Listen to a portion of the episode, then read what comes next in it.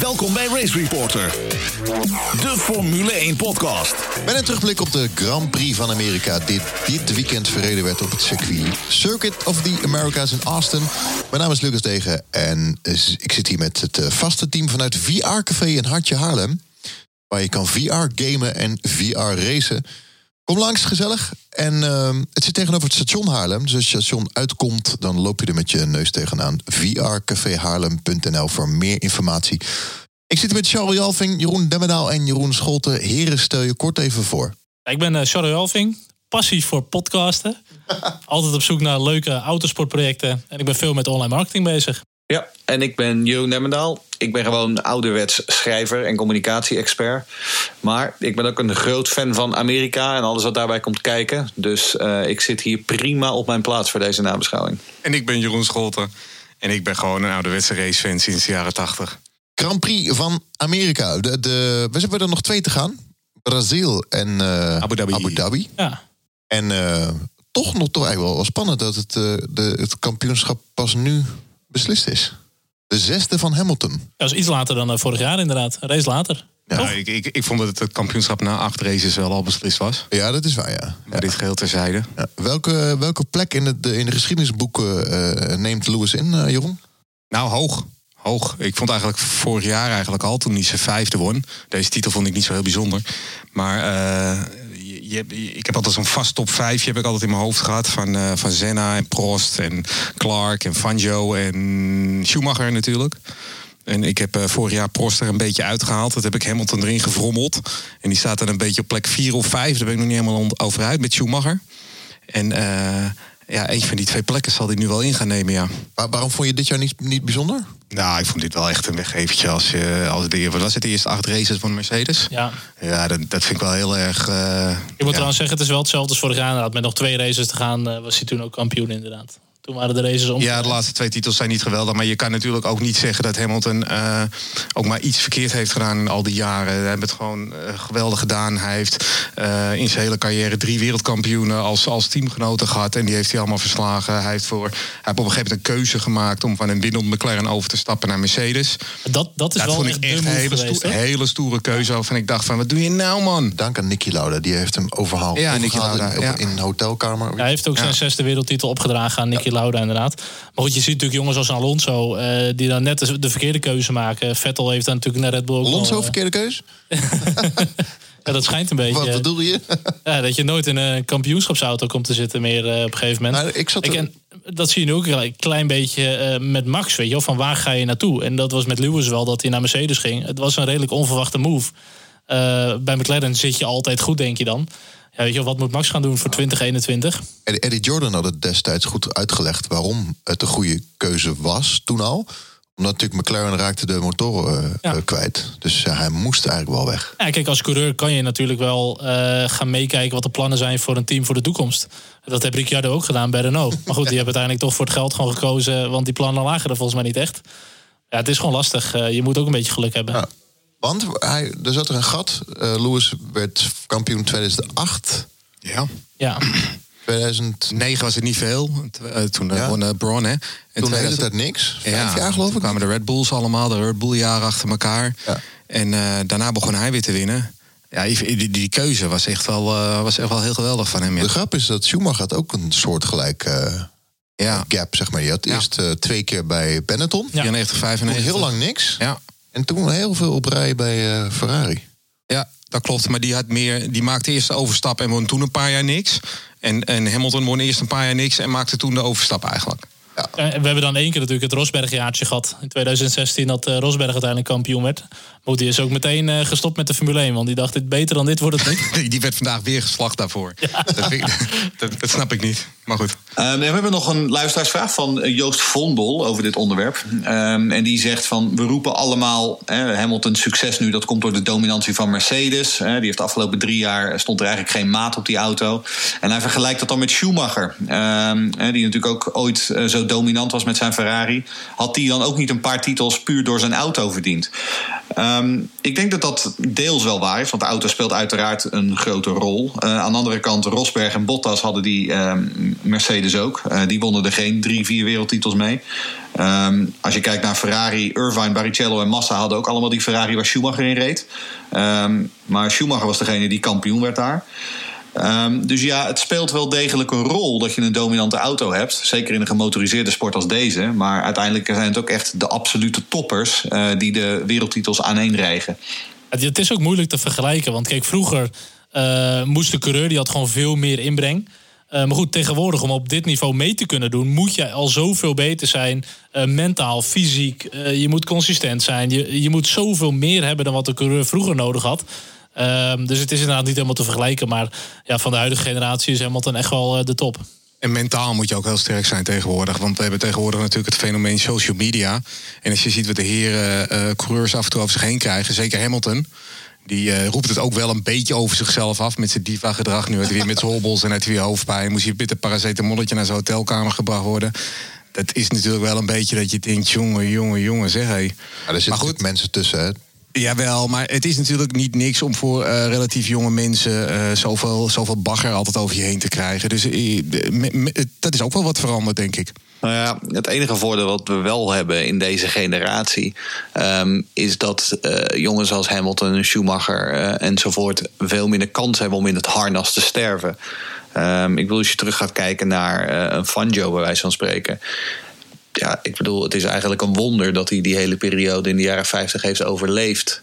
Um, als je kijkt naar uh, Jim Clark, um, die stierf daadwerkelijk in het harnas. Hè. Die haalde twee wereldtitels, was op weg naar de derde um, en reed zichzelf vervolgens op een hoop. en hetzelfde geldt voor Jackie Stewart, die uh, eigenlijk gestopt is nog voor uh, dat het daadwerkelijk fout kon gaan, maar die ook veel van zijn collega's heeft verloren in wedstrijden. En in die zin, als je kijkt uh, naar een, een, Hamilton en een Schumacher die veel langer door kunnen um, en uh, met veel hogere veiligheidsstandaarden racen, dan is het niet zo gek dat juist die jongens zoveel uh, wereldtitels bij elkaar rapen nu. Maar je, je, zegt wat, maar ik zit nu te denken. Schumacher heeft ooit zijn been gebroken. Die ging rechtdoor omdat hij vast bleef Silverstone, ja. ja. ja, Silverstone. 99. Hij is een keer over de kop gevlogen ik kan me eerlijk gezegd Lewis niet echt een hele zware crash bedenken. Ligt dat aan Lewis of aan de auto? Ja, hij is wel bijzonder consistent. Ja, hij maakt niet heel veel grote fouten. Dat zie je in training al, dat zie je in races. Hij is gewoon bloed, bloedconsistent. Maar er zullen wel wat crashes zijn, maar 1, 2, 3 uh, weet ik zo ook niet. Nee. Ja, maar bij Schumacher op uh, Silverstone, daar, daar brak ja. ook wat af, hè? Ja, zijn been. Maar Kijk, wat, wat voor mij ook een echte kampioen uh, kenmerkt, dat is ook niet eens wat hij op de baan doet, maar ook daarbuiten. En dat zeg, zag je natuurlijk aan Senna, die ook altijd andere coureurs hielp. Die was bezig met de veiligheid van de sport. Uh, maar zelfs aan Alonso, die natuurlijk een eigen raceteam heeft, een e-sports team, een museum. Hij helpt karttalenten. Uh, de jongen die doet zoveel. Kijk, een Vettel, die, die gaat naar huis toe en die is helemaal weg van social media, van, van de hele racewereld mag. Maar voor een kampioen, uh, Hamilton ook, die heeft best wel voor bereik gezorgd voor de Formule 1. In Amerika met alle celebrities en zo. Ja, dat, uh, hij helpt wel de sport, zeg maar. En dat vind ik altijd wel weer mooi. Ben ik ook met je eens. En we hebben er ook nog een vraag over. En dat is een vraag dan voor de toekomst. Daniel vraagt, misschien erg lastig te zeggen... maar denken jullie dat hij wel eens de laatste van Lewis zou kunnen zijn? Of gaat hij in 2020 ook gewoon weer winnen? Nou ja, als je alles uh, naast elkaar zet, dan zie ik eigenlijk geen enkele reden om te geloven dat of Red Bull of Ferrari in 2020 uh, de wereldtitel uh, gaat winnen. Om heel eerlijk te zijn. Want als, als, als team, dan, dan mist Red Bull gewoon bepaalde aspecten. En dat heeft Ferrari ook. En dat hebben ze altijd wel jaren. En Mercedes is gewoon zo'n verschrikkelijk goede, geoliede machine. die iedere keer weer boven komt drijven. En. Ja, ik, ik zie eigenlijk niet waar het moet stoppen voor Lewis. Ja, de regelwijzigingen in 2021, waar we het later nog over gaan hebben. Wellicht dat die wat op de kop gooien. Maar voor nu is uh, ook uh, volgend jaar voor mij is Hamilton de absolute grote favoriet. We zeiden het vorige keer al inderdaad, dat, dat we eigenlijk nooit gedacht hadden dat iemand weer in de buurt van Schumacher zou komen. En, en als je ziet inderdaad, 150 podiums, 83 overwinningen, 87 pole positions. Uh, ja, het is zo bizar wat, uh, wat Hamilton doet. Ja, dat, uh, kijk, het verleden is geen garantie voor de toekomst. Maar je ziet hoe snel Kimi nog is op zijn leeftijd. Ja, als Hamilton gewoon een goede auto heeft. Schumacher had 91 hè, overwinningen. Zij gaat uh, volgend jaar voorbij. Ja, no, nou ja, dat, dat, weet ik niet.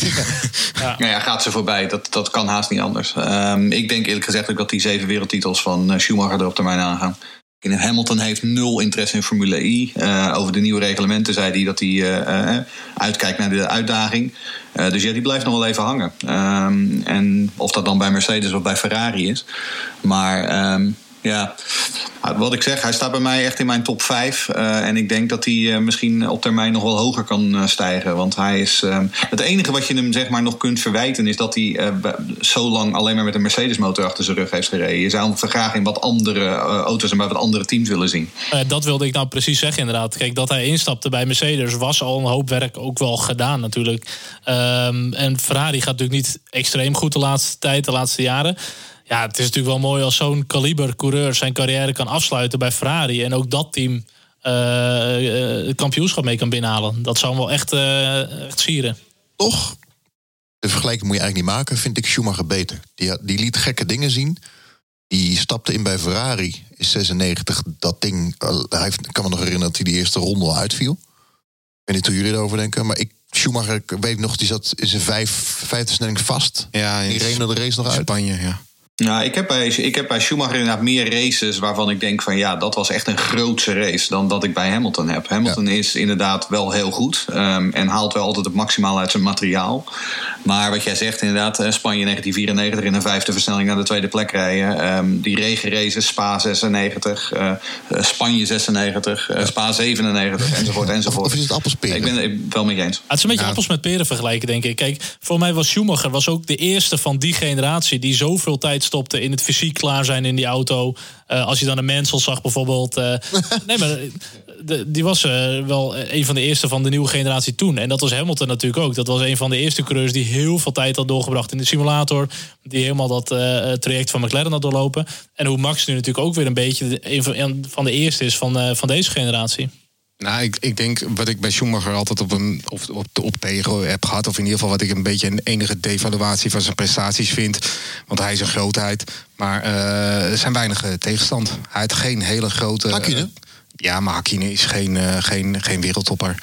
In de zin van. Luca uh, Die wel. Nee, maar Hakine, Hakine, Hakine hoort niet in de top 10 aller tijden. En, en Schumacher heeft gewoon een relatief zwak tijdperk gehad... waarin hij domineerde. Daar kan hij zelf overigens helemaal niks aan doen. Dat is hetzelfde als nu met Hamilton in de Mercedes. Daar kan hij zelf niks aan doen. Maar uh, qua namen, ja, de Phil Nufjes en de Hills van deze wereld... en de Hakinens, dat zijn geen grootheden. Dat zijn nou ja, geen hele grote grootheden in ieder geval. Eens? Nee, ben ik het wel met, ben ik wel met je eens. Vooral wat betreft Damon Hill uiteraard. Race Reporter, de Formule 1-podcast. Goed, Grand Prix van Amerika. Ik, uh, jullie weten, ik ben groot, groot fan van hem. Ik ben altijd heel erg... ik heb al zijn posters aan mijn muur hangen. Bottas, die pakt de pol. En uh, ja, hij heeft gewoon fantastisch gedaan. Je zag ook, hij straalde ook, Bottas. En uh, een winst voor Hamilton. En Verstappen deed ook weer lekker. We hadden de, even de voorspelling erbij gepakt. Uh, Charles, ja, wat was jouw voorspelling? Ja, mijn voorspelling was inderdaad Vettel 1, Hamilton 2, Leclerc 3 en Ricciardo op 10. Dus ik had alleen Hamilton had ik goed. Oké, ik had uh, Hamilton 1, Leclerc 2, Verstappen 3 en Sainz tiende. Ja, ik had in principe gewoon alles goed, alleen door elkaar heen. Behalve, behalve de nummer 10 dan. Maar Hamilton, Verstappen en Bottas had ik wel op het podium. En Hulkenburg 10. En Jeroen Demmendaal? Ja, ik had uh, Hamilton als winnaar, Leclerc als tweede. Maar ja, wist ik veel. Uh, Verstappen als derde uh, en Norris als En nu zitten we een beetje met de puntentelling van wie, wie, heeft er nu gewonnen. ik heb de nummer twee goed. Ja, die heb jij gewonnen. Maar dat, dat is meestal, ja. 18, punten. punten. dat is meestal punten. 18 punten. Ja. Nou, Jeroen en Lucas die hebben de nummer drie goed. En eigenlijk heeft Jeroen Scholt heeft natuurlijk gewoon helemaal niks goed. Nee. Ja, maar wel het podium gewoon. Ik wil dat nog even benadrukken. Nee, is gewoon heel slecht. Oké, okay, een, ja? punt voor de moeite dan. Een punt voor de moeite. Nou, ik vind, ja, Hij krijgt één punt voor de snelste ronde dan. oh ja, oké. Okay. hey, maar goed, om even de, het weekend uh, op te pakken inderdaad. We, we, zeggen het altijd, het is zo moeilijk voorspellen. Uh, kijk, Paul, of, uh, Bottas die had gewoon echt een uh, gigantisch goede zaterdag. verdiend Pol gepakt. daarachter was het wel vrij, vrij spannend toch? Ik vond het nou, wel een mooie kwalificatie. Je zegt wat, maar hoe vaker wij het verkeerd voorspellen, hoe leuker de sport. Nee, dat is op zich wel goed. Dat, uh, Ik hou van onvoorspelbaarheid, absoluut. Maar goed, uh, het was een spannende strijd om de pol. Uh, Vettel uiteindelijk toch nog wel tweede geworden met die geknepen Ferrari. Max er net achter op de derde plek. Had nog wel even een aanvaring met Lewis Hamilton natuurlijk. die beide Fiat voorbij gingen. Ja, ik vond de kwalificatie was al een goed begin van het echte weekend. Ja, maar dat is dus het probleem. De kwalificatie was een stuk leuker dan de race zelf uiteindelijk. Uh, want die kwalificatie, hè, daar zat iedereen zo dicht bij elkaar. En dat beloofde heel veel voor de wedstrijd. En uiteindelijk, ja. met name die Ferraris in die, eerste, in die eerste stint. Ik bedoel, die konden helemaal niks. Uh, en dat was, was jammer. Ja. ja, om dan meteen inderdaad met de race te beginnen. Het was inderdaad Bottas die gewoon goed wegkwam bij de start. Evenals Max, die inderdaad Vettel al voorbij ging eind uitkomen eerste bocht wel even een kleine touche tussen Max en, uh, en Bottas. Voor mij had het eigenlijk wel een beetje zo mogen aflopen zoals in Mexico. Want het was een soortgelijke touche.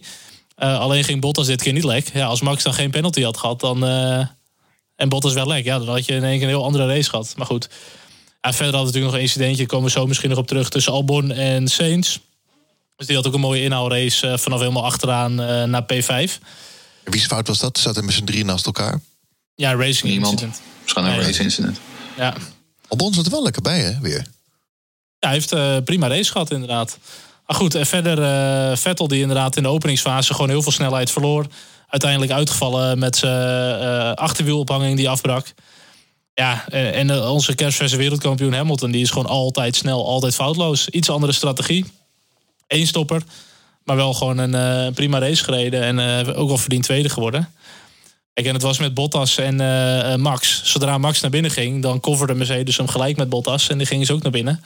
Ja, dat was gewoon moeilijk. Vooral in de tweede stint. Joh. Bottas die was zo snel ten opzichte van Max. Maar dat is ook het vervelende voor Red Bull. Die hebben gewoon vaak maar één coureur uh, vooraan. Ja. Niet om de Albon-discussie op te starten. Maar dat is gewoon, ook bij Gasly was dat al een probleem. Uh, als je er twee hebt rijden, zoals je vroeger Ricciardo dan op P4 of zo had rondrijden. Dan, dan kon je met de strategieën kon je dat ook weer kofferen. Ja, dat, nadeel heeft hij gewoon altijd. Maar Verstappen reed natuurlijk een verschrikkelijk sterke race. Want die hield de Mercedes eigenlijk de hele wedstrijd bij. Vond ik op zich al knap genoeg. Goed, gaan we kijken naar het weekend van Max. 29e podium in zijn 100ste race. Dus dat is ongeveer 30, nee, nee, dat is 29 29 procent, Lucas. Ja. Precies 29 procent. Heb je al snel uitgerekend. Geweldig. Het wiskundige genie. uh, ja, nee, ik bedoel, ik, ik zou willen zeggen dat ons Max uh, revanche heeft genomen voor, uh, voor Mexico, maar ook voor de herfstdip. dit was gewoon een, een, een, stabiel, sterk weekend waarin het eigenlijk het hele weekend gewoon goed was. hij kwam uiteindelijk net tekort voor de zegen. Ehm, dat had ook te maken met het feit dat zowel zijn voorvleugel als de vloer aan de achterkant schade had opgelopen. daar kwamen ze overigens na de wedstrijd pas achter wat betreft die vloer. Um, en ja, ik denk dat Hamilton gered is door een exploderende haasremschijf. Want anders dan was Max hier waarschijnlijk gewoon tweede geworden.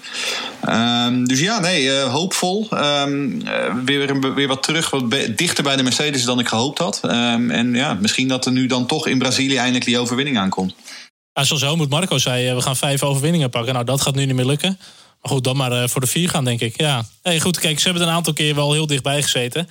Uh, als deze race ook iets anders was gelopen, had hij misschien ook nog wel echt kunnen vechten. Als we er nog wel een paar gehad. Ja, het zou leuk zijn als Red Bull uh, wel het seizoen sterk kan eindigen. Dat is altijd in de aanloop naar het volgende seizoen uh, wenselijk. Ja, Jeroen denkt dat hij nog tweede had kunnen worden, hè? Als die ja. gele vlag niet was gevallen. Maar gele vlag is allemaal ja. gesproken geen reden voor Verstappen om te stoppen, hè? Zo. Die rijdt daar, gewoon, die rijdt daar gewoon door, hè, met gele oh, vlaggen. Heb, heb ik weer lopen vloek op die haas, zeg hé. Hij zei nu na afloop van de wedstrijd dat hij geen DRS kon gebruiken. Door die gele vlag. En dan wordt het toch wel zeuren. Vooral op dat achterste rechte stuk.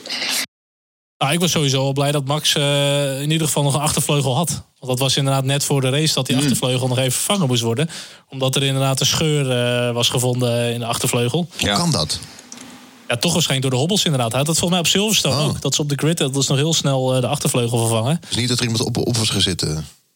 Ja, hoe kan dat? Ik bedoel, hoe kan het dat Vettel zijn, uh, zijn ophanging achteraf breekt? Ik bedoel, dat zal waarschijnlijk hetzelfde, um, dezelfde aanleiding hebben gehad. Ik bedoel, Hamilton die zal natuurlijk, die zal natuurlijk tijdens de, na de vrij, eerste vrije training al te miepen over al die, uh, uh, over al die hobbels in de baan. Um, en, en, zijn hoofdpijn. vervolgens, na, nadat hij overigens wereldkampioen geworden had, was, toen hoorde hij Hamilton helemaal niet meer over zijn hoofdpijn. Dat vond ik dan wel weer mooi. Waarschijnlijk pas de volgende ochtend had hij hoofdpijn. Ja, exact, ja. wanneer, wanneer we voor het laatst gehad... Ja, we hebben natuurlijk wel een keer een, een, een Toro Rosso... die alle twee voorwielen afbraken. Maar dat was niet echt de hobbels. Was dat uh, Buemia. In Singapore. Ja. in China. Nee, oh, China, China ja. was dat. China. Wanneer hebben we gehad dat een op wielophanging afbrak? Nou, gisteren. Ja. Het Jos gebeurt wel. Verstappen heeft het nog een keer gehad ja. met de Simtech. Achter ook. Ja. Ja, het gebeurt wel is hoor. Eh, Je hebt soms al inderdaad tot flinke curbstones en zo. eh, maar goed, het gebeurt, dit komt niet heel vaak voor, absoluut niet. De Formule 1 podcast. Race Reporter.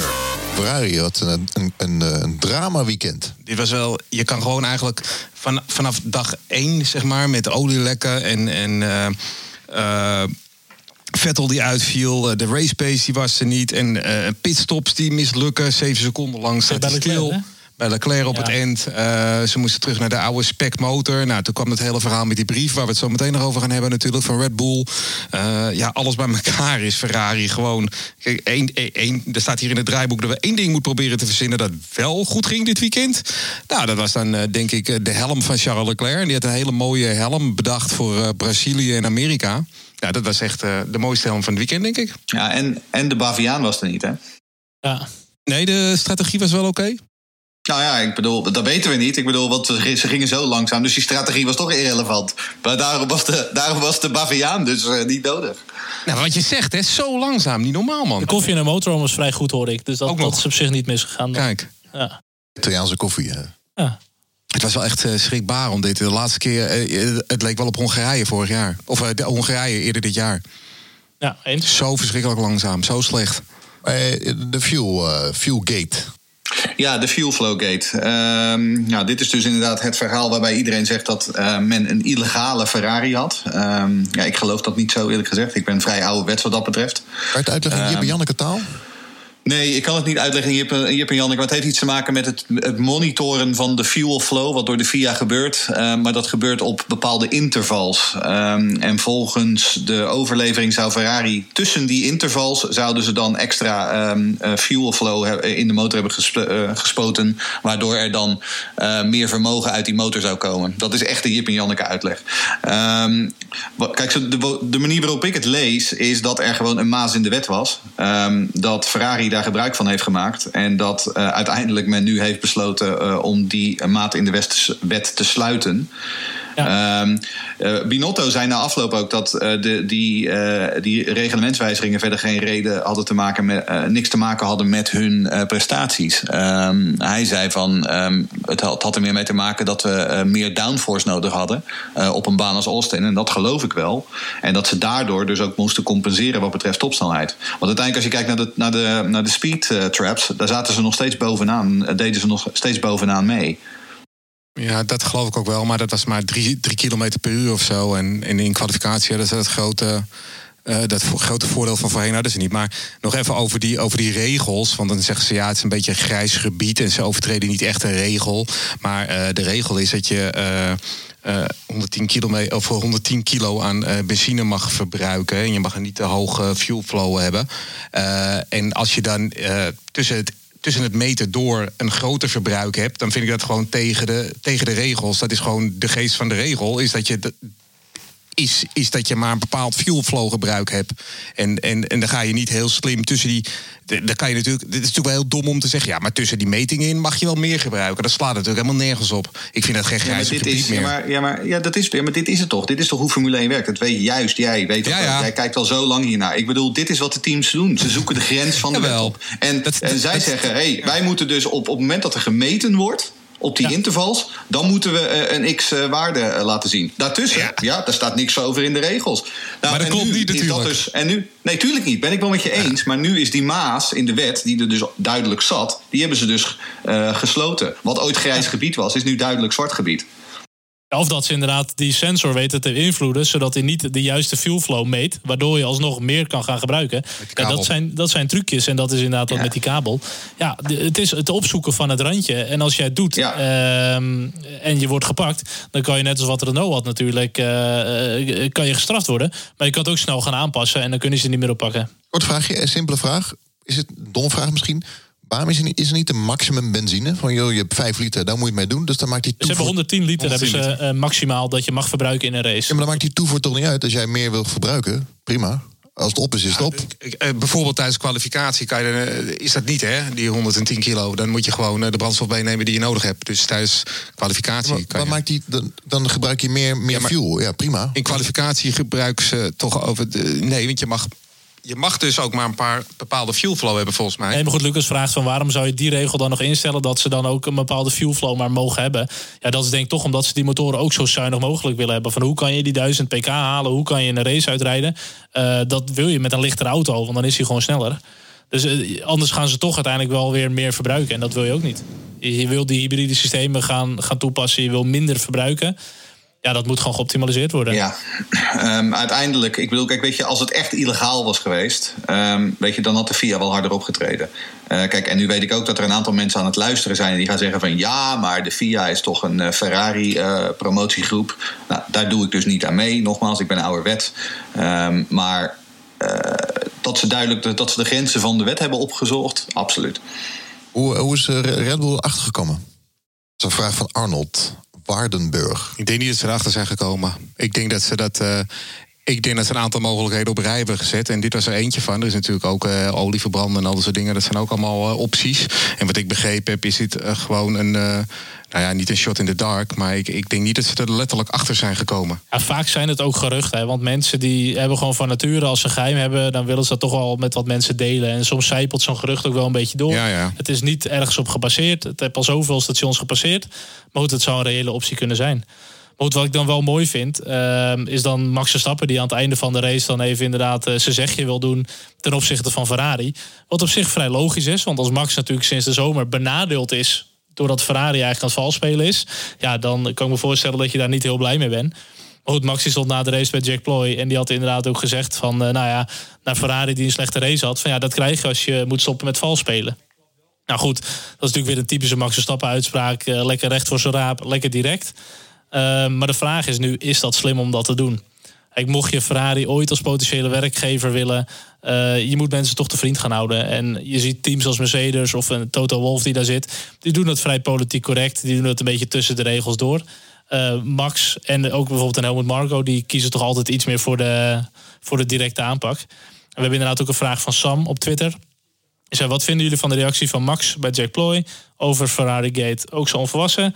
Overigens heeft hij wel gelijk, maar ik zou dat persoonlijk niet op deze wijze naar buiten brengen. Ja, persoonlijk is het ook niet mijn stijl. En ik zei het de vorige podcast ook al, we vinden het heel leuk als Max zich weer lekker uitspreekt, lekker hard is, een beetje olie op het vuur gooit. Ja, ik denk dat je ook wel mensen gewoon te vriend moet houden en het een beetje achter de schermen moet doen. Die olie die hij op het vuur eh, gooit, is ook een, een olieflow? Is dat ook een Ja, maximum? zeker, ja, ja. Oh. Ja, je, mag, maar, je mag niet al te veel olie eh, verbranden, inderdaad. Ja, ik heb hier eh, twee punten over. Ehm, ten eerste, ehm, de manier waarop Max reageert, waar Max Verstappen reageert, is vrij tekenend, denk ik, voor Red Bull en Max Verstappen. Ehm, hè, ze zijn allebei minder diplomatiek en meer rock and roll dan Mercedes. Als, je het, als je het wil vergelijken, Mercedes is meer een strak maatpak. Eh, Red Bull is een Hawaii shirt, shorts en flipflops. Ze zeggen allebei hetzelfde, maar eh, Verstappen is meer direct. Ik denk dat dat wel past bij Max en bij Red Bull. Uh, als het dan gaat over het ingooien van de ruiten. Um, het zou natuurlijk kunnen dat um, Max al iets weet over de toekomst wat wij nog niet weten. Uh, en als jij alvast een voorcontract hebt getekend bij Mercedes uh, en je verder Ferrari wel. Um, dat geloof je verder wel. Ik, ik bedoel, ik zou op dit moment, hè, als je kijkt naar de georganiseerde chaos die uh, Ferrari is, ik zou er ook niet heen willen. Um, ja, ik bedoel, weet je, dan schaadt het er misschien nee. niet eens zo, zozeer. Nee, dat is ook zeker waar. En misschien uh, juist door het gewoon allemaal publiekelijk te zeggen, denkt Ferrari op een gegeven moment: shit, deze jongen moeten we gewoon hebben, want die kunnen we beter bij ons hebben dan bij de vijand. Tuurlijk, psychologisch kan dat allemaal. Uh, ja, dat moet uh, blijken uiteindelijk. Nou, ik geloof er allemaal niet zoveel van. Ik denk dat, uh, ik denk dat Max gewoon niet zo heel erg politiek uh, correct bezig is. En dat hij gewoon zegt wat hij vindt. En of dat slim is, uh, nou ja, dat betwijfel ik ook soms wel. Maar ja, dit is Max Verstappen. Het is wel wederom Max die bij de Nederlandse pers zich weer lekker los laat gaan. Ja, op de persconferentie heb je ook nog wel dergelijke woorden gesuggereerd. Dat was wel heel grappig trouwens, want hij begon over die brief in de persconferentie. Heb je die gezien? Nee, die heb ik even niet gezien. Oké, okay. en toen zat Bottas, die zat naast hem natuurlijk. En die zegt, brief? Welke brief dan? Ja, dan ging Verstappen iets fluisteren. Ja, was een brief, bla bla bla bla bla. Nee, Bottas wist van helemaal niks. En dat was die aanwijzing van de FIA, ja, van de regels? Of, uh... in, in Finland hebben ze geen, geen internet, denk ik, of zo. Het zou kunnen. Of Bottas leest gewoon geen kranten natuurlijk, dat kan ook nog. Uh, Bottas is gewoon te druk met uh, saaie selfies nemen voor zijn Instagram. Race Reporter. De Formule 1 podcast. Ik zei het net al, hij, was, hij zat er weer lekker bij. Hij had een, een, ja, een, een, een touche in de eerste bocht. Albon raakte Saints en uh, hij is lekker bezig de laatste tijd. Ja, um, Weer vijfde, met een drie-stopper, no less. Uh, uiteraard, die eerste stop daarvan was hem, werd hem een beetje opgedwongen. Um, maar we, we, leerden vandaag ook dat uh, Albon door een probleem met zijn harde band... de harde compound niet kon gebruiken. Uh, waardoor hij alleen maar op de mediums en de softs kon rijden. Uh, dus hij heeft geloof ik uh, Carlos Sainz onderweg wel drie keer ingehaald. Uh, omdat hij er telkens weer achter viel na een pitstop. maar uiteindelijk, ja, prima inhaalrace. staat nu zesde in het WK. Um, zal daar denk ik ook blijven. hij heeft nu in zeven races meer punten gescoord dan Gasly in elf races. dus in die zin, um, ja, hij, ik denk dat hij de, de minimale verwachtingen van Red Bull wel vervult. En ik ben vooral benieuwd wat hij in 2020 kan laten zien. Als hij meer ervaring heeft, als hij een hele voorbereiding met het team heeft gehad. Um, ja, en dan zal hij uiteraard wel echt stappen moeten gaan zetten. en dichter bij Max Verstappen moeten gaan rijden.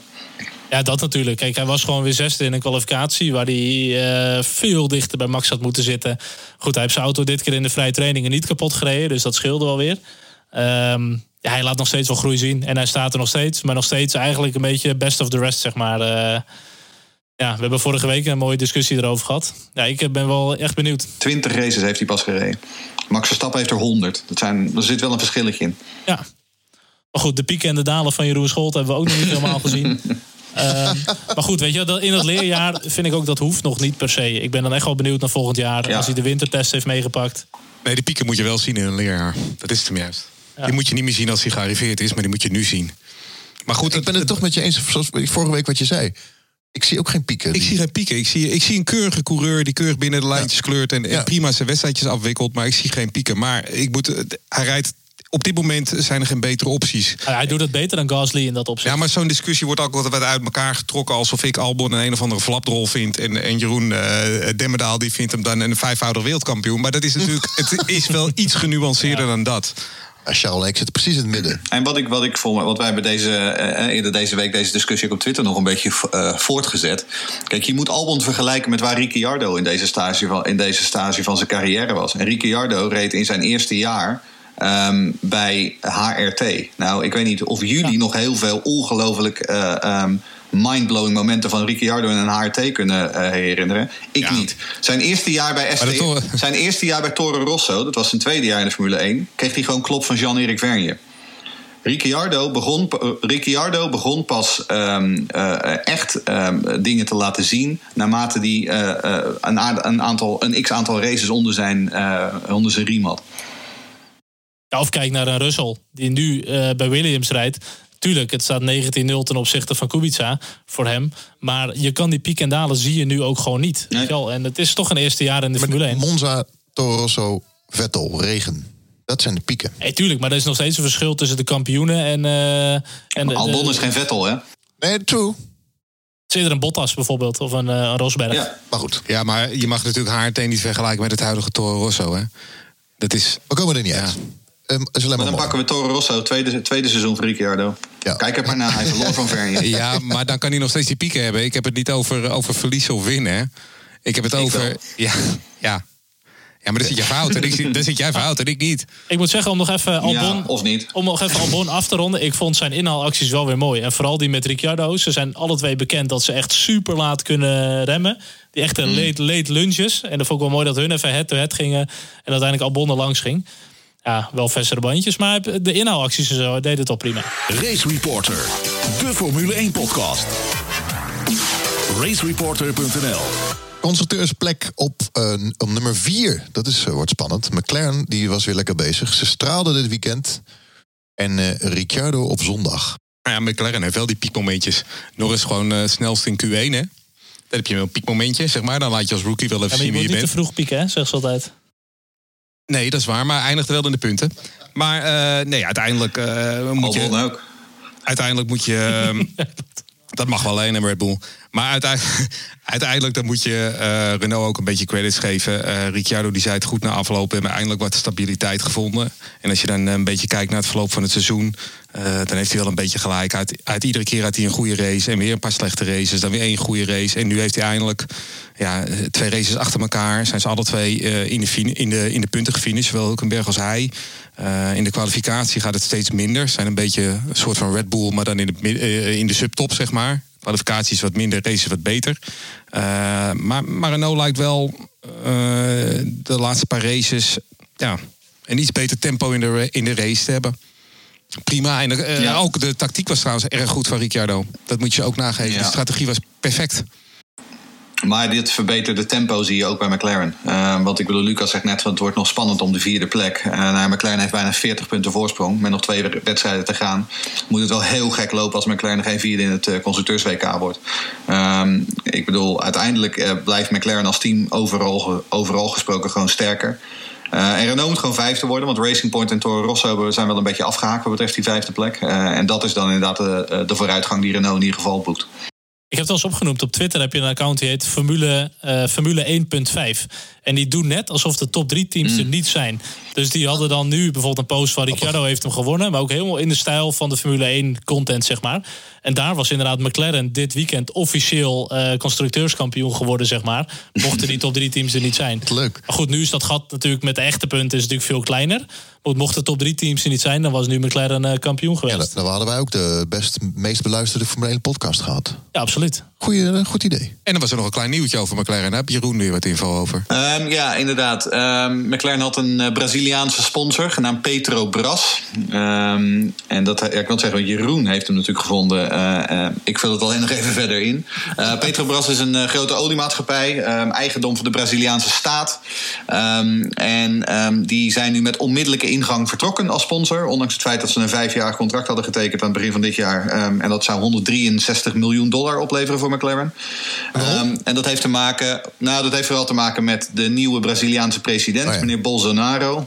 Ehm, het punt namelijk met eh, Petrobras is dat er eh, nogal een historie van corruptie heeft. En meneer Bolsonaro heeft gezegd dat hij de corruptie gaat eh, bestrijden in Brazilië. Dus die, wil die wilde gewoon deze deal de deur uit hebben. En uiteraard wilde hij die deal ook de deur uit hebben voor de Braziliaanse Grand Prix. Zodat ehm, als, eh, als McLaren daar straks in Sao Paulo aankomt, eh, dat ze daar niet, no- niet meer met die stickers op hun auto rondrijden. En dan kan meneer Bolsonaro daar een mooie sier mee maken. Maar gaan ze dan helemaal uit de Formule 1? Ja. Wauw, die, die hebben er langer gezeten. En nog op Sauber ook nog? Ja, volgens mij wel, ja. Zou zo. Zeker op de Williams hebben ze zeker op gezeten. In de Montoya-tijd. Het is trouwens ook een beetje de meneer die, eh, die de Braziliaanse Grand Prix weg wil halen uit Sao Paulo weer naar Rio Ja, de Janeiro ja. wil brengen. Ja, wat Ja, naar Rio Ja. toe. Ja, klopt. Ja. Ja, Ja, Ja, maar je een hebt een heel verschil tussen Petrobas en Petronas, hè? Oh, ik hoor... Ik, ja, ja. Oké. Ja, die zitten bij Petronas, Mercedes. Petronas, Petronas, dat staat op de, nog steeds op de Mercedes. En Petronas Ja, is de Maleisische sorry. nationale oliemaatschappij. Ja. Petrobras, Bras is de, hè, dat is de hint. Eh Petrobras komt uit Brazilië. Ehm, en ehm, ja, wat ik zeg, het is een, het is een groot staatsbedrijf, eh, vroeger corrupt. En eh, de nieuwe president die gaat schoon schip maken daar. En dus moet die sponsordeal de deur uit. Dat is eigenlijk een beetje vergelijkbaar met wat Pastor Maldonado had. Die had altijd Venezolaanse sponsor, de PDVSA. PDVSA. PDVSA, inderdaad. Dat is inderdaad ook de, de oliegigant van, van Venezuela. Ja. Maar goed, op een gegeven moment, ja, het kan gewoon niet meer. Oké. Is, er, is er een vervanger bij McLaren? Nou, het grappige is dus dat McLaren helemaal geen olie en, en smeermiddelen van, van Petrobras gebruikt. Ze, ze, ze rijden dus al jaren met Castrol. Eh, dit was puur gewoon een sponsorship. Eh, verder helemaal geen technisch partnership. Dat was het vreemde ervan. Een beetje zoals die Aston Martin die achter in de Red Bull lag, wat eigenlijk gewoon een Renault was. Ja, die ja. of die- of die Tak. Dat, eh, dat, dat, dat horloge, dat horloge wat achter in de, in de Red Bull lag. Of die Lotus met een Renault-motor met, met Lada-sponsoring. Daar snapte ik ook helemaal niks van. Het kan gewoon allemaal. Het kan allemaal. Goed. ehm eh, Kwiat. Ja, Hier wil ik eigenlijk wel, we kunnen er eigenlijk wel een bumpertje. Special? We kunnen er wel een soort van bumpertje voor maken. Want ik bedoel, eh, de torpedo strikes again. Dat, dat, dat moet gewoon catchier Oké, kunnen, volgens mij. komt-ie. Race Reporter, De Torpedo strikes again. de Formule 1 podcast. Daniel Kwiat. Ja, wederom in de laatste ronde inderdaad. eh Kviat die eh, weer een eh medecoureur van de baan af torpedeerde met zijn Russische torpedo. Ah goed, ja, we hadden het in Mexico al. Dat hij, voor mij was dat eh Hulkenberg die toen in de laatste bocht eh, eraf reed. Die achteruit de muur in ging. Had hij uiteindelijk 10 seconden straf gehad. En eh, uiteindelijk toch Hulkenberg toch daardoor weer een puntje gepakt. Ja, en dit keer op Perez. Hij was wel vele malen sneller. Maar ja, ook inderdaad nog een paar bochten te gaan. Ja, de manier waarop. Vele malen snelheid viel mee. Maar goed, hij, hij had er op snelheid gewoon voorbij moeten kunnen. Maar ja, nog een paar bochten te gaan. Ja, het is gewoon niet slim. Als jij bij Toro Rosso zit en je zit al eigenlijk al op je tweede termijn, of derde termijn misschien al zelfs. Vierde, vijfde. Vierde, vijfde. Ja, dat is niet handig dit. En nog steeds al die pieken en dalen, hè, waar Jeroen het altijd over heeft. Ja, Eh, nou ja, die had nog steeds wat- heel erg last Wat, van. wat Nee, maar, minder die heeft, pieken. maar die heeft wel dalen. Dan, ja, wel dalen, ja. Ja, maar goed, we kunnen toch wel gewoon eens zijn dat Daniel anno 2019 gewoon veldvulling is geworden, jongens. Nee, absoluut. Ja, die komt nooit meer terug in die Red Bull. Nooit meer. Absoluut. Ja, hij is inderdaad nu op P12 eh gefinished inderdaad door die vijf seconden straf. Ik moet zeggen, ik zat even terug te kijken. En in 2016 eh, had Alonso dit gedaan op Massa. Toen Alonso natuurlijk nog bij McLaren. Eh, Massa en de Williams. Precies dezelfde bocht. Bijna een soort gelijke actie. Ja, en dat noemden sommige mensen noemden dat een epic overtake. Er is uiteindelijk wel onderzoek geweest na de race. En eh, door de stewards is er besloten om er niks aan te doen. Ik zal hem anders wel even posten op Twitter. Alonso zat er iets meer naast, maar dat is echt wel eh, vrij soortgelijk. Deze was wel erg op het randje, moet ik En zeggen. Massa die had daarna toen ook een lekker band. En dat is ook natuurlijk wel voor Massa. Qua gevolgen was het wel wat groter dan nu. Er was ook wel een vraag over van Jan Sergeant. Vonden de Fiat penalty terecht? Ja, ehm, Elke Fiat penalty is gewoon terecht. Wat dat betreft wel. Maar ik zou mezelf niet zozeer gegeven hebben. Eh, al moet ik wel zeggen, hij maakte wel rare stuurbewegingen ook. Met zijn hand richting Perez. Maar ehm, mm, ja, ik vond, ik vond hem niet zo schandalig als andere Fiat-acties, moet ik eerlijk zeggen. Ik, ik ben wel erger van hem gewend. Ja, maar dit is, eh, om dan even de racegames van Lucas er weer bij te halen. Dit is wat je vroeger wel eens deed in racegames. Gewoon via de binnenkant van een andere auto de binnenbocht pakken, zeg maar. Ja, maar er, was wel wat ruimte. Het was, niet, het Ja. was niet heel gek of zo wat hij deed. Ik vond het niet heel raar. Nee. Ja, maar dit zei ik toch al bij Albon in, eh, in Japan. Ik bedoel, dat, deed ik bij, dat doe ik altijd bij Gran Turismo. Gewoon vol aan de binnenkant erin kleunen, zeg maar. En dat werkt perfect. Ja. Maar het is wel gek dat inderdaad Albon had zeker geen straf gekregen in eh, Japan. Dat weet ik niet Nee, meer. helemaal niks. helemaal niks. nee, Nee, en in dat opzicht- helemaal niks. Kan je die twee ook wel een klein beetje vergelijken. Ja, want Albon zou de bocht nooit gehaald hebben. En Fiat haalde wel de bocht. En, dat dus dat vind, Ja. ik vind, eh, wat dat betreft vind ik die van Albon nog wat minder. Maar oké. Ja. Maar hij had het altijd geen, geen, geen, geen straf hoeven hebben. Goed, en dan eh, gaan we door naar Alfa Romeo, onze grote vrienden. Ehm, daar zijn twee nieuwtjes te melden. Eh, de ene is vers van de pers, namelijk dat ehm, Giovinazzi daar blijft volgend jaar. Gaan we een applausje doen of niet? Samen met Rijkonen. Applausje? Nou, ik zou niet weten waarvoor. Nee. Ik zou niet weten waarom. Nee, ik ook niet. Eh, Ik dacht, ik moet er nog een feestje maken. Ja, nee, maar ik bedoel, Giovinazzi eh, is gewoon het hele seizoen mij erg tegengevallen. Ehm, hij, hij is wel wat beter geworden naarmate ik, ja, het, eh, het jaar vorderde. Maar ehm, ja, ik denk dat het vooral een kwestie is van ze hebben niemand anders eh, op dit moment. Ehm, en daarnaast, dat is misschien wel een groter stuk nieuws. En dat heeft te maken met het moederbedrijf van Alfa Romeo, Fiat Chrysler. Die gaan fuseren met PSA. Dat is een moederbedrijf van Peugeot, Citroën en Opel. En de grote vraag daar is natuurlijk wat de toekomst voor Alfa en voor die sponsordeal, eh, eh, wat, dat, wat dat daarvoor betekent. Want Alfa, zoals we al eerder hier het eh, bespraken, loopt niet lekker qua verkopen. En die nieuwe combinatie, die zullen toch ergens hun, hun synergieën en hun kostenbesparingen willen realiseren. Nou, zou dat misschien bij Alfa Romeo kunnen zijn? Past Alfa sponsoring daar nog wel in? Want ehm, ik bedoel, de prestaties op de baan, die spreken niet echt voor verlenging van die sponsordeal. Ik weet niet wat jullie denken. Ja, we denken Ja, van niks alles. Dus. Oké, dan, eh, dan kunnen we door. Ehm, nou, we hebben nog, over, over- wat betreft Giovinazzi hebben we nog een vraag van Via Alders. Die vraagt, wat vinden jullie van eh Alfa Romeo's keuze voor Giovinazzi? Denken jullie dat ze hulp hebben gevraagd... maar dat hij nee heeft gezegd? En waar gaat hij nu naartoe? Eh, nou, waar hij zo nu naartoe gaat, daar gaan we zo meteen Charles nog over horen. Ehm, ik weet niet of ze Hulk hebben gevraagd. Er, is wel, er was destijds wel sprake van. Toen eh, bekend werd dat Hulk niet bij Renault zou blijven. Eh, wat met name Cedric Vazeur, de teambaas van Alfa, eh, heeft een langere relatie met Hulkenberg. Maar ik denk toch dat uiteindelijk de Giovinazzi eh, Ferrari junior rol hier een grote rol heeft gespeeld. Ehm, en vooral Giovinazzi had het in het verleden met de topman van, van Ferrari, eh, van, Fiat Chrysler, Sergio Marchionne. Die twee die waren goed bevriend. Ehm, dus ja, ik, ehm, ik, ik denk het eerlijk gezegd niet. Ik denk dat Ferrari deze stoel gevuld heeft. Ja, zit er dik in. Sorry, ik vind Giovinazzi... Ik, Dit is de meest onzichtbare rijder van de afgelopen tien jaar. Want het is een Italiaan. Dus het is voor eh Alfa is natuurlijk gewoon heel belangrijk om in die auto te Nou ja, ze verkopen de helft van hun auto's in Italië. Dus Ja. ik bedoel, als je nou nog iets wil doen met, eh, qua marketing... Ja, dan denk ik dat je een Italiaan nodig hebt. Ja, kijk, een Schumacher is er inderdaad eh, nog niet klaar voor inderdaad. Dus ja, je moet toch wat. En Kimi daarnaast, ja, prima. Ik bedoel, ja. De Hulk gaat naar DTM, dus die gaan we nog eh, in Assen zien eh komende Nou, jaar. dat, dat gerucht ging inderdaad afgelopen weekend. Eh ehm, er ging het gerucht dat eh, Hulkenberg richting de DTM ging. En wel bij, bij BMW. Nou ja, op zich zou dat natuurlijk leuk voor hem zijn. Al had hij dat vandaag op Twitter weer keihard ontkend. En hij moest er voor mij wel aardig om lachen dat ze hem uh, daarmee in verband brachten. Hij zegt dat dat uh, niet waar is. Maar goed, met het stoeltje van Giovinazzi, wat inderdaad bezet is, is er nu ook bij Sauber, bij Alfa Romeo, uh, moet ik zeggen, geen plek meer. um, ja, kijk, wat, wat, zijn nu zijn opties? Kijk, misschien een mooi plekje ergens als test- en reservecoureur. Nou, dat zou natuurlijk altijd kunnen. En daarnaast kan hij misschien uh, in het WEC endurance racing gaan doen. Uh, IndyCar lijkt mij niet heel erg haalbaar voor hem, ook gezien de vrije zitjes nog. Wilde hij ook niet. Nee. Wilde hij niet. Nou, Formule E denk ik dat je dat ook nog niet wil. Uh, gaat veel te hard voor hem, man. Gaat veel te hard voor hem. Dat geluid en zo. Nee, dus uh, ik denk misschien inderdaad uh, test- en reservecoureur ergens en WEC. Ja, ik ga hem niet missen. Hij is heel populair in nee. Nederland, maar ik vind er weinig aan aan die man. Ja, mee. Ik, uh, sympathieke vent hoor, ik heb helemaal niets tegen hem. Maar als coureur uh, ja, vind ik het helemaal niks. Ah, het is ook wel gewoon een keer klaar nu, toch? Ik bedoel, hoe lang werkt hij inmiddels al rond? Tien ja. jaar? Ik bedoel, het is wel gewoon een keer uh, ja. goed geweest nu. Weinig pieken, hè? Ja, het is een beetje Ralf Schumacher. Maar die won nog races tenminste. ja, nee eens. Maar goed, volgend seizoen raken we dus uh, Kubica kwijt en Hulkenberg. En dan krijgen we Ocon terug en uh, Latifi.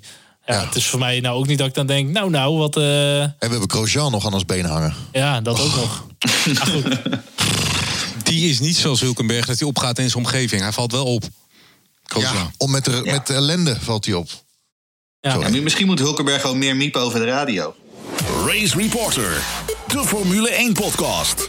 We gaan even kijken naar de nieuwe regels voor 2021. Het design van de auto wordt aangepast. En er zijn nog wat andere nieuwe regels.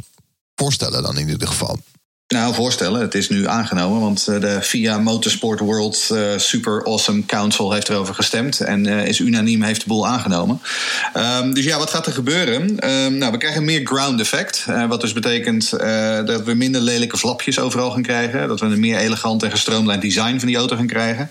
Um, ze gaan ook de vleugels aanpassen. Ik moet zeggen dat ik daar vanuit een esthetisch oogpunt wel wat moeite mee heb. Met name die voorvleugel vind ik er niet uitzien. maar hoe dan ook, uh, we krijgen strakkere kaders um, en er wordt meer standaardisatie, uh, gaan we zien. Maar binnen die strakkere kaders zijn er nog steeds volop onderdelen aan de auto waar um, uh, zelf ontworpen en, mag, en ontwikkeld kan worden. verder komt er een cost cap. Um, die vooral voor de grote teams echt een slok op een borrel gaat schelen.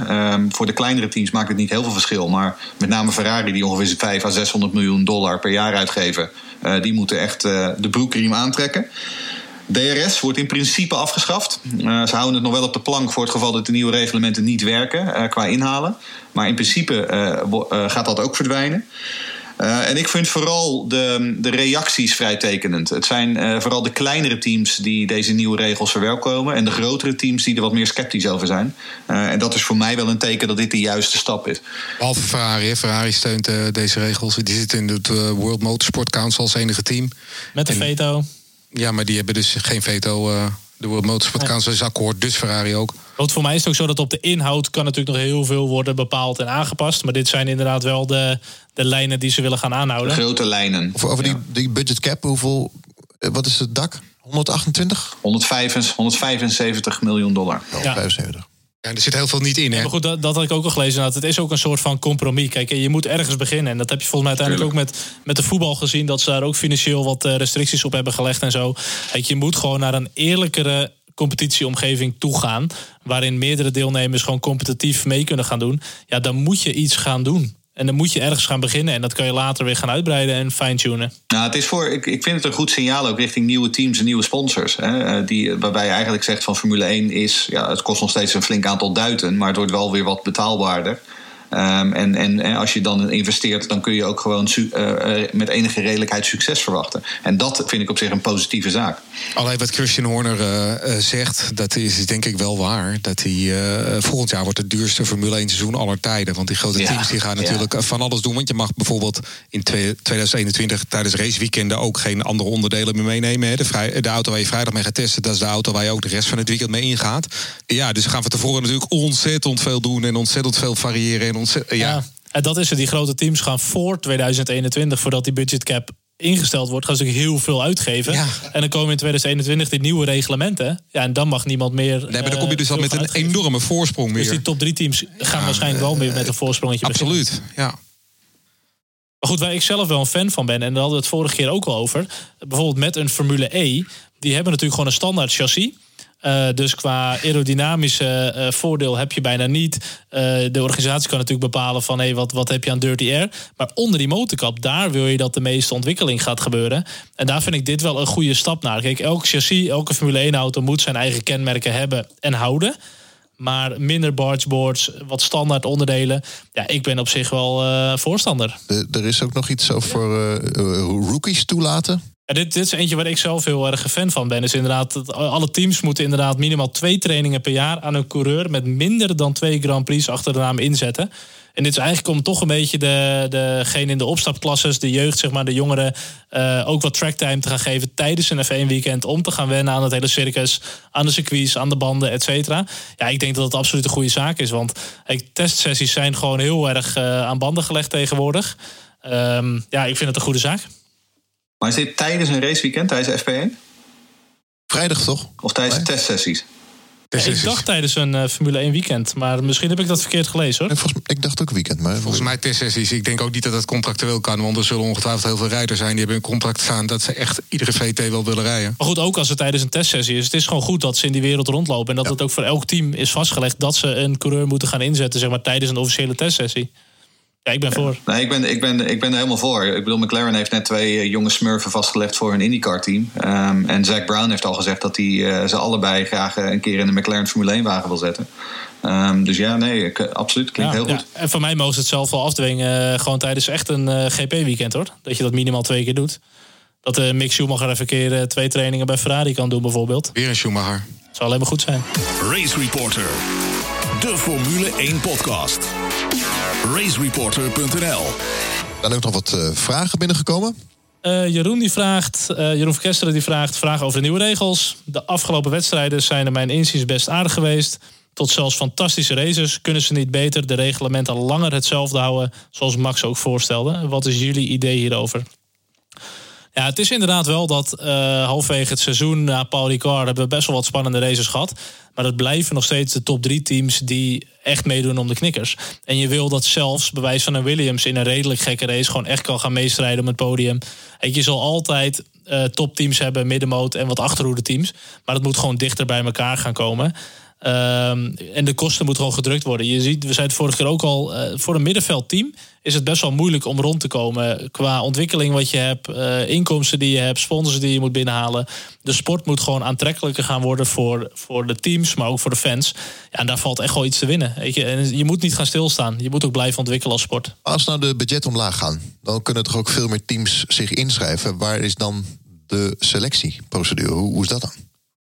Daar is over gezegd. Nou, bij de FIA. De FIA, de FIA maakt die selectie. De FIA besluit uiteindelijk of jij wordt toegelaten tot het wereldkampioenschap Formule 1 of niet. Ja, dat snap ik. Maar wat zijn dan de criteria? Ik bedoel, Ferrari kan zich nu twee teams veroorloven. Want het budget is in twee gehakt. Ze kunnen een Ferrari 2 beginnen. En misschien doen ze dat wel. Dan hebben we 22 auto's. Grotere grids. Ik ben er helemaal voor. En dat is het. Kijk, ik vind 20 auto's leuk. Maar uh, als je de 24 hebt of 26, vind ik alleen maar mooier. Uh, ja, dat is toch tof. Dan gebeurt er ook weer meer. Ik wil weer terug naar de pre-kwalificatie op vrijdagochtend. Ja. ja. Dat kennen zij allemaal niet. Doos worden deze. nou, Charles niet in ieder geval. Maar goed, wat, wat verder heel belangrijk is, is inderdaad dat downforce verlies. Dat was nu tot 45% soms als je achter een voorganger reed. En dat, dat willen ze gaan terugbrengen en dan nog maar 10%. En dat betekent dat je gewoon dichter kan volgen, makkelijker ja, kan inhalen. Ja, en dat willen we allemaal zien. Kijk, het blijft nu nog steeds inhalen met DRS op strategie. Uh, je wil dat gewoon veel gelijker gaan trekken wat ik zelf wel heel jammer vind, is dat ze blijkbaar niet naar onze podcast hebben geluisterd.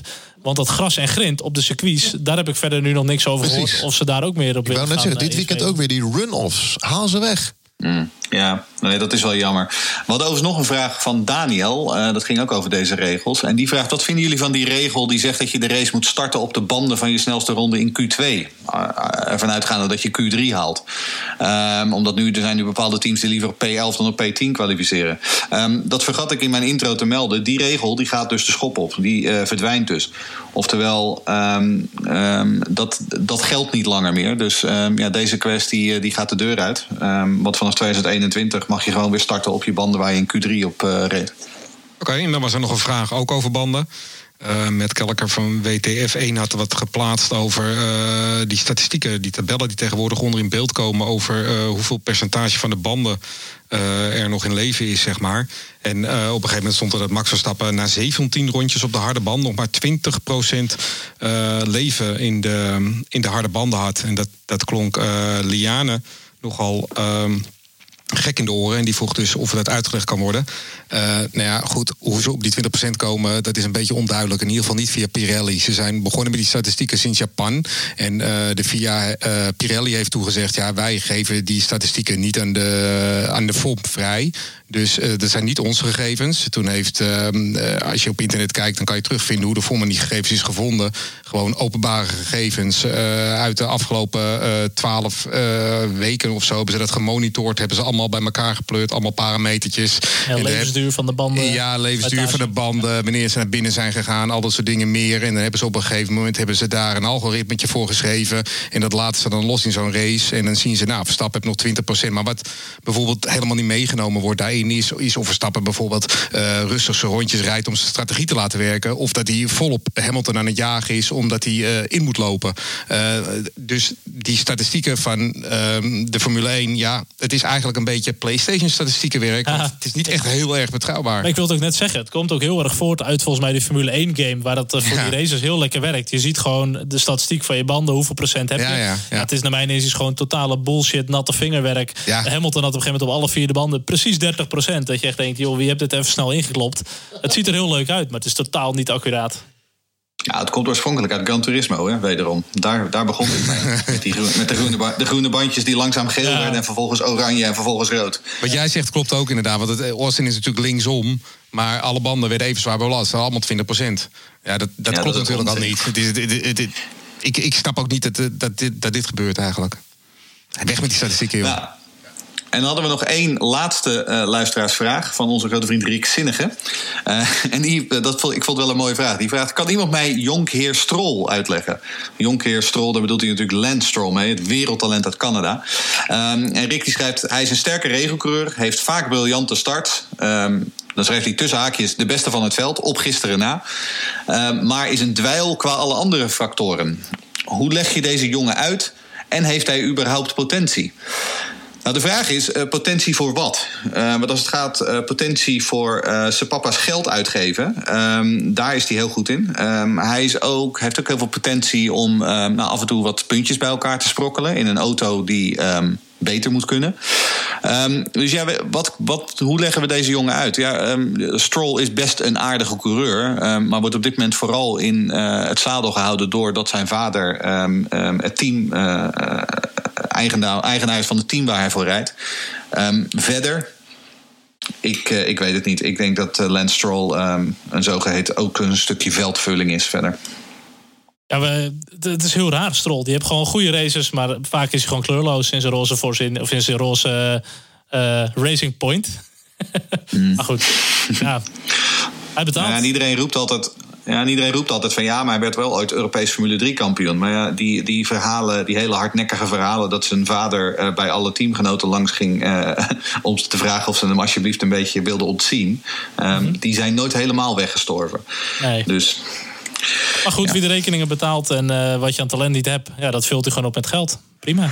Race Reporter, de Formule 1 podcast. Goed. Racereporter.nl Gaan we even kijken naar de donaties die we binnen hebben gekregen. Jan Sergeant heeft een uh, vraag gestuurd ook vandaag. Hij heeft uh, ook gedoneerd. Dankjewel ervoor. N.J. Kuipers, hartstikke bedankt. Top. En nog de abonnees. Dus die hebben zeg maar... Uh, um, die, die, die pompen iedere maand poen naar ons. Christa, Niels en Karin, hartstikke bedankt. Wil je ook doneren? Ga naar f1podcast.nl slash petje of racereporter.nl. Tot zover de nabeschouwing op de Grand Prix van de Grand Prix van Amerika.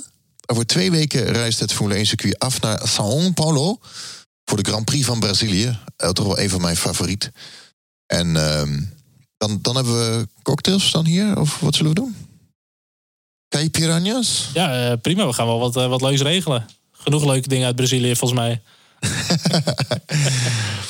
en um, volgende week de voorbeschouwing. Ja. Brazil. Goed, like, share, doneer, reageer. Check onze website racereporter.nl. Volg ons op Facebook, Instagram en Twitter. Thanks for listening, gentlemen. And thanks for cooperation. You are welcome. Howdy. Howdy.